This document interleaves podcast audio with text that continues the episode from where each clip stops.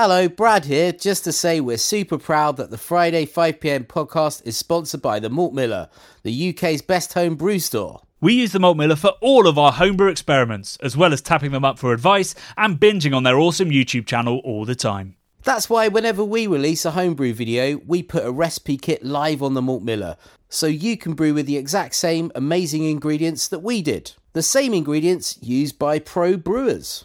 So, alongside the Malt Miller's nitro flushed hops, cold stored yeast, and milled to order malts, you can pick up recipe kits for our 5 points best bitter, Russian River West Coast IPA, and now the fastest beer in the world, a hazy session IPA that goes from grain to glass in less than 48 hours.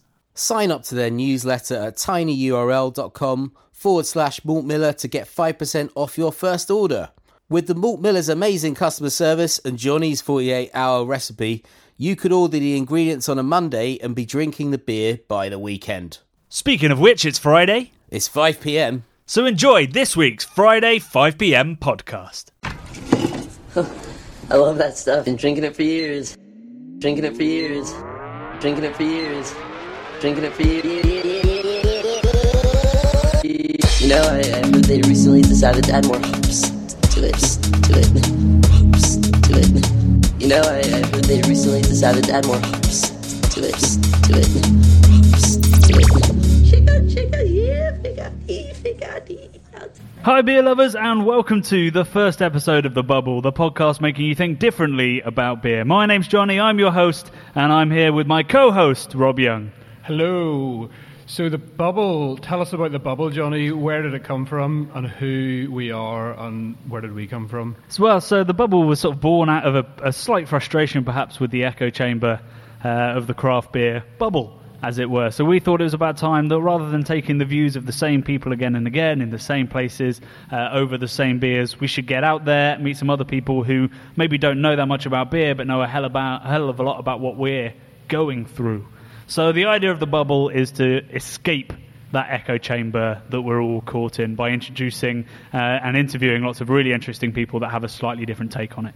And then I suppose also within that, interviewing people that are in the beer industry about things that are maybe slightly less beer related, how they arrived at this point in their careers, how their breweries grew, um, without just talking about all the beery nerdery that surrounds it. Yeah, it's sort of trying to, you know, we all have lives, well, most of us have lives outside of the craft beer. Do you? Um, small ones, very insular. Um, so we wanted to explore that and see what other people do, and potentially that way find out what inspired them to do what they do within uh, the craft beer industry.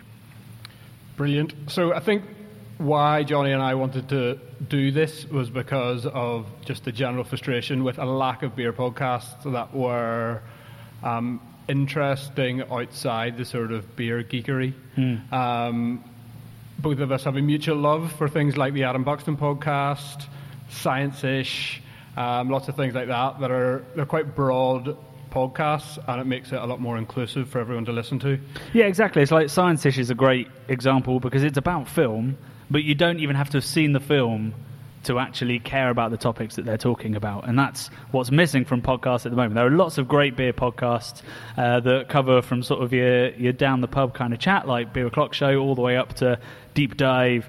Uh, personality based ones like Good Beer Hunting, uh, but none of them really tackle the the actual people and the processes that are behind beer as a whole, which is what hopefully we'll be doing while making it accessible to anybody who hasn't tried the beer or doesn't even know what craft beer is about. I do love Belgium Smack though, and that is about as geeky as it gets. yeah, I mean, we, we, we need a we need a beer podcast uh, world as as varied as the beer world that we exist in as well. so yeah, there hopefully will be quite a lot of um, Adam Buxton-esque things that you'll notice through this podcast as well. Um, there'll be a barking dog, almost definitely coming up in this uh, this show. Um, my small dog Lorne, the sausage dog, is sat beside us at the moment, and he loves to bark. He loves to bark. So yes, you'll hear that much like Rosie from the Buxton podcast. There will be jingles, some of which will be coming up later on. Beery jingles. Um, turns out really difficult to make a jingle. really, you've been you've been struggling. Struggling. That's why we've only got two currently. Yeah, Buxton does a good job of churning them out. But what else does he do? You know, That's true. it's just jingles and podcasts now. So this podcast is a bit of a prequel um, to the up and coming episodes. We just thought we'd do a quick one to introduce ourselves. Um, a lot of you listening will know Jonny from the Craft Beer Channel, but nearly all of you listening will not know who I am. Um, You're the detective from the- from uh, Peaky Blinders, right? am I? Is he Northern Irish? he is. There you go. I'm the detective from Peaky Blinders. Um, so, well, we'll introduce the the man you all know first, Jonny the Hitman Garrett. Yeah, so uh, I run a YouTube channel called the Craft Beer Channel, uh, which you might have come across, uh, but it's highly likely you haven't. Um, and we started five years ago, uh, just kind of as a hobby. We I used to work for Jamie Oliver, and he started FoodTube, uh, which was his food YouTube channel. And I, I got obsessed through through marketing that and that kind of side. Got obsessed with YouTube channels and discovered that no one was quite doing BeerTube right. A lot of reviews in bedrooms, um, a lot of sort of 30 minute epic interviews with no editing with, with brewers. And I thought nobody's actually taking a kind of editorial approach to this. So we started the craft beer channel. Uh, Jamie liked it, so we put a couple of episodes on his channel, and that's how it got to where it was. It was nothing to do with us. Um, but now it's a little monster that just keeps on growing and swallowing up more time, but equally getting, getting us to travel all over the world and meet amazing, amazing people, uh, some of whom will hopefully be appearing on this. Awesome. Um, and then for me, I work with Jonny at a company called Cave Direct. We are one of the UK's biggest independent beer importers. So we deal with a lot of Belgian breweries, German breweries, some Scandi ones, and then quite a lot from the UK and America. So I have worked with Cave for three years. Um, before that, I worked for Meantime. I hear you all sighing at me. They used to Um, be good, man, had- everyone has to start somewhere. um, and before that, I worked for companies like the Draft House and the Dean Swift um, in the pub game, which is where a lot of us started in this uh, this trade. So I head up the sales team for the south of Cave Direct, um, and Jonny is our one man marketing team. Yeah, so Just put uh, my thumbs up, but it's a podcast, so yeah. I'm, I'm, I need to learn these bits.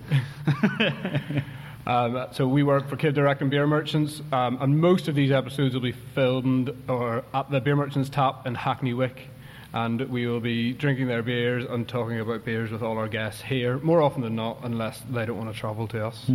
And full disclosure, like some of the breweries and the, the people that we chat to will be uh, part of our world in Cave Direct. But luckily, it's a very broad church, Cave Direct. You know, like Rob said, we work with so many countries, so many breweries. Um, and it won't purely be those guys, but it will spend a lot of time in the tap because that's where we spend a lot of time. All our time. Yeah, all our time. Yeah. Um, so the other thing to note is this, this podcast is sponsored by Beer Merchants, uh, and you can go to beermerchants.com to get uh, 800 different beers, uh, all direct to your door, often within 48 hours, sometimes within 24, which still surprises me. Amazing. Amazing. Amazing. And it's got a huge list that um, spans even more countries than the Cave Direct portfolio. There's a lot of good stuff on there. So a lot of lambic for all you lambic lovers out there. Um, some American beers. So yeah, check it out if you want quality. Um, so tell us, Jonny, how did you get into beer? Where did your beer journey begin? My my beer journey started. I've actually got two origin stories, and I, they both they can't both be true, but I remember both of them happening. Uh, one of them is a pint of Camden Hells in the Horseshoe back in twenty, like, yeah, it must have been twenty ten. Um, when I was, I lived with a, a bunch of my best friends, and we were all supposed to be revising for our end of year exams, uh, and instead we went to the pub. Um, and all had a pint of Camden Hells, which turned into two, which turned into three, which turned into four, which turned into not a very good result in the exam the next day. But we were blown away by how good it was. Like having a lager that was properly bitter was was a bit of a surprise to us, uh, and we'd all been ale drinkers, so we'd been used to a bit more bitterness. Um, so we enjoyed that. And then the the other origin story I have is the Stag in Hampstead, which in my head must have been at least a year later, and that was a pint of uh, Redhook IPA which I purely ordered because of the massive hammer that used to be the tap handle. I was like, well, that's got to be good. It's got a hammer for a tap handle. Um, and that, I think, was the first American IPA I ever had. Um, and nowadays it's seen as like a little bit old school. Certainly now that New England uh, brewing has become so fashionable, but it was citrusy, piney, bittersweet. Uh, none of the things that you kind of associate with keg beer, or like I did in, in 2011, 2012. Um, and it blew my mind. And, and again, three or four pints later, uh, I was truly converted. So which one of those is true? I don't know. They both happened. I just don't know which one was the conversion. What about you, Rob? Mine started a lot younger than you, actually. Um, unbelievably, I started getting into beer at eight years old. There we go. There he is. Bark number one, bark count. Um, at about seven or eight years old, um, which is mad. I wasn't drinking it. but That's I- a lot younger. Yeah, yeah. Um, I started collecting beer mats. So my sister is 10 years older than me. So when she was like 17, 18, she was going to the pub. And I started collecting beer mats. I can't really remember why. I think my neighbour might have collected them. So I got into it, but I always sort of loved beer culture. Like my dad would always go to a pub called Jenny Watts um, in a place called Bangor, where I'm from, and he would like go out for pints on a Saturday night. He still does between five and seven. And bizarrely, actually, it's where I had my first pub job. Um, but he would talk about the beers and things like that. He's a Guinness drinker, or maybe a Smithwick's. There's not very many beers to choose from in Northern what Ireland. is Smithwick's? It's kind of like a brown ale, I suppose. It's, it doesn't have a lot of taste. But um, yeah, so there was like quite a lot of culture of like going out to the pub for dinner and things like that. So I was surrounded by it. Um, not drinking it at seven. I waited at least two years. Um, but my sister would collect me beer mats. Um, I still got them all. I've got a huge selection of these beer mats from Such a circa uh, 96. They, they Um, could be worth something. I think Boca yeah. Bailey might uh, might want them or something. I still, I've, my favourite one is a, a Boddington's one, and it's a yellow beer mat, and it just has an ice cream cut out of it, and it says "Cream of Manchester," and it is beautifully designed. Um, then I took a bit of a break from my beer drinking uh, between, between the ages of 10, 10 and 15, um, and then had a fairly standard um, relationship with beer as a, as a kid, sort of just drinking shitty lagers that were available in Northern Ireland. Um, Northern Ireland is quite a bit behind England or London specifically. So when things are starting to bubble over here, when I lived over there, there wasn't really anything. But um, I worked at a bar in Bangor, and the manager was, by today's terms, pretty tame. But back then, it was quite extraordinary. He was like bringing in one bottle of the month, which was something different. I got really into it. So I remember like Punk IPA coming over, um, unbelievably Odell's IPA, which probably tasted like toilet, but Mm. to me it was a taste sensation. Compared Um, to Smithwick's. Exactly. Uh, I'm trying to think what other beer. Like some of them were so tame, but they were just different to like the norm of what was in Northern Ireland at, at the time. Um, like Krombacher was one. Yeah, exactly. Uh, Jonny had a funny look in his face, um, but we really didn't. Uh, apart from Diageo products or Tennent's products, we didn't have a lot of other beer coming across. It's so much better now. Um, I don't get back home as often as I'd like, but you do see more breweries cropping up and more breweries coming across. So Boundary are pretty close to where I live. They're making some really good beers, and then you know all the usual offenders are sending bits and pieces over. No, none well. of the beers you mentioned were sort of real ale. Was that less of a No, thing? no real ale Ah. at all in Northern Ireland, bizarrely. Um, Diageo have big controls of all the taps, so you just. I mean, every pub sells the same beer. Yeah. Every single pub. It is mad.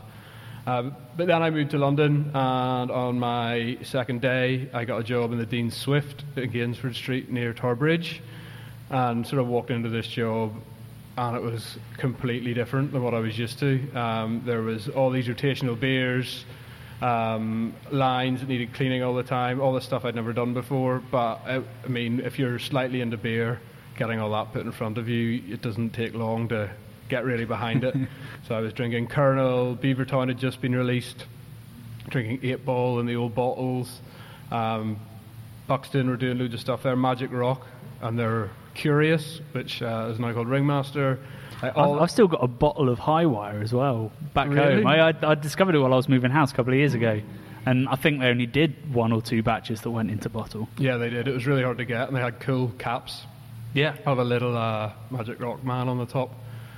Um, so yeah, that really just got me into it massively. I lived with my friend at the time. We moved over together and we worked together.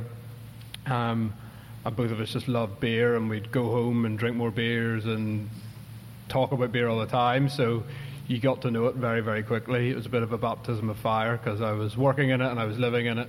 and it was when the sort of scene was kicking off in 2012, I think, which is mad because I like we I, my first shift there was a Camden Wheat was on, which they don't make anymore.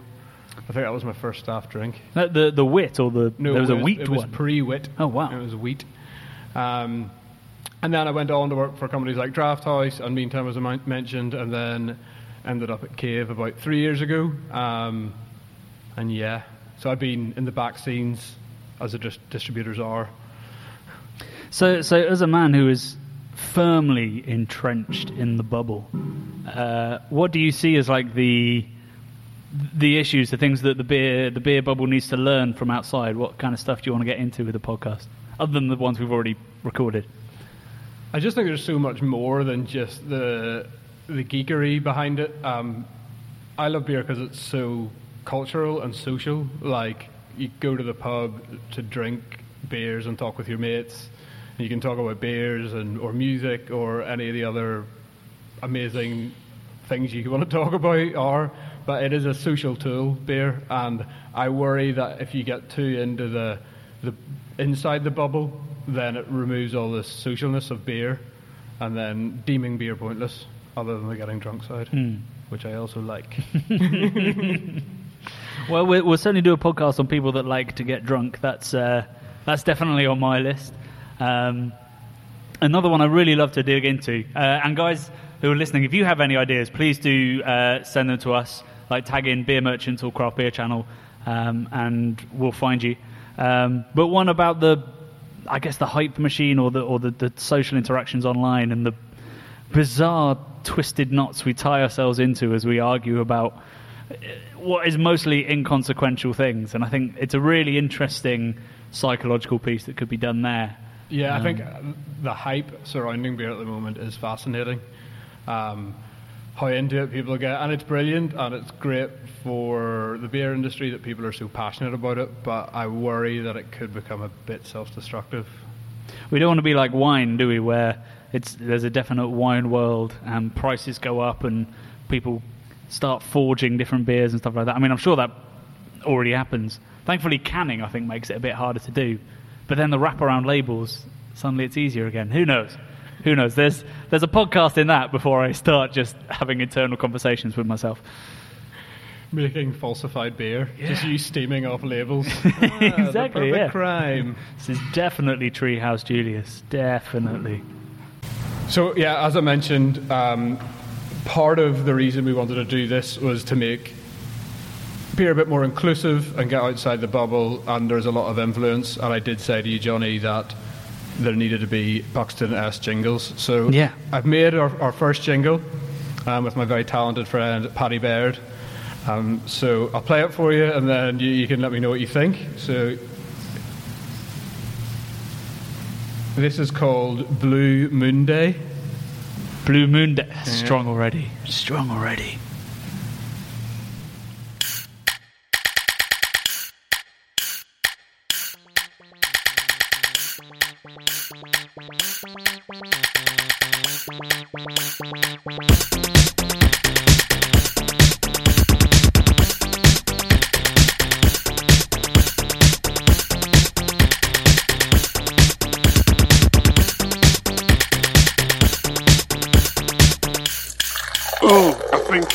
Yeast infection. Shin, shin, shin, shin, shin, shin, shin, shin.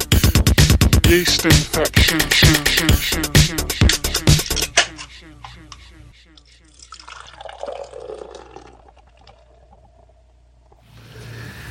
Infected Blue Moon. Is there any um, any more thrilling thought? Yes, so that actually is the song Blue Monday by New Order, but instead of the synthesizer being a synthesizer, it is a can of eight wired cucumber Berliner Weiss opening.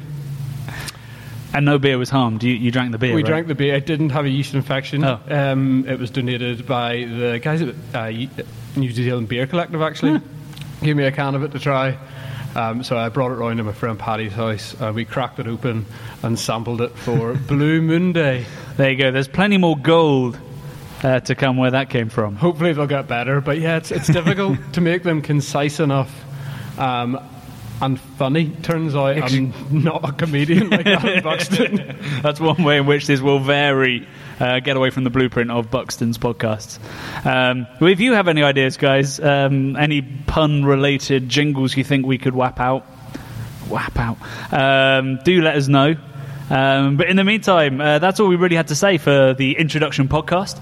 Um, we'll see you out with Rob's second jingle in a second. Um, but this is just quickly a shout out for the next podcast. It's the first one we're releasing. It's already live. Um, it's called Sellouts. Uh, it's an interview with John West, who is a journalist in the murky world of uh, market makers who broker deals between different companies.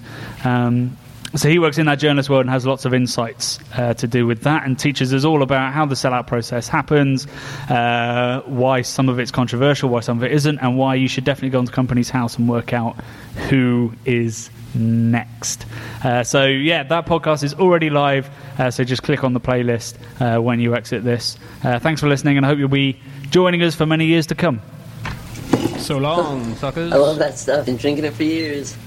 Drinking it for years. Drinking it for years. Drinking it for years. You know, I, I they recently, decided to add more hops to it. To it. Hops to it. You know, I, I they recently, decided to add more hops to it. To it. Hops. to it. Check out, check out, yeah, figati.